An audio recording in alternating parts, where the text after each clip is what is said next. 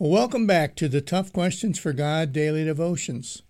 Today I'm going to kind of give you an image that I want you to, to just think about throughout this week and through this day and let it settle in your heart.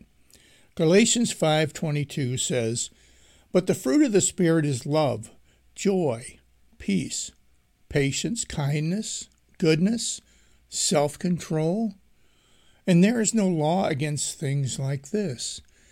What it's saying is with your spirituality, with your relationship with God, a true and open and honest relationship with God, these are the things that are the fruits of that relationship. You know, you, you come to know God in a in an intimate way, and there's joy, there's peace, there's security, there's you, you, there's goodness and kindness because we realize the beauty, beautiful things that God has done for us. How can we not share that with others and have it fill our own hearts? Friends, think about that throughout this day.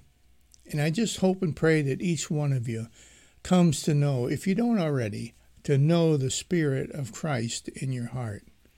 Thanks and God bless.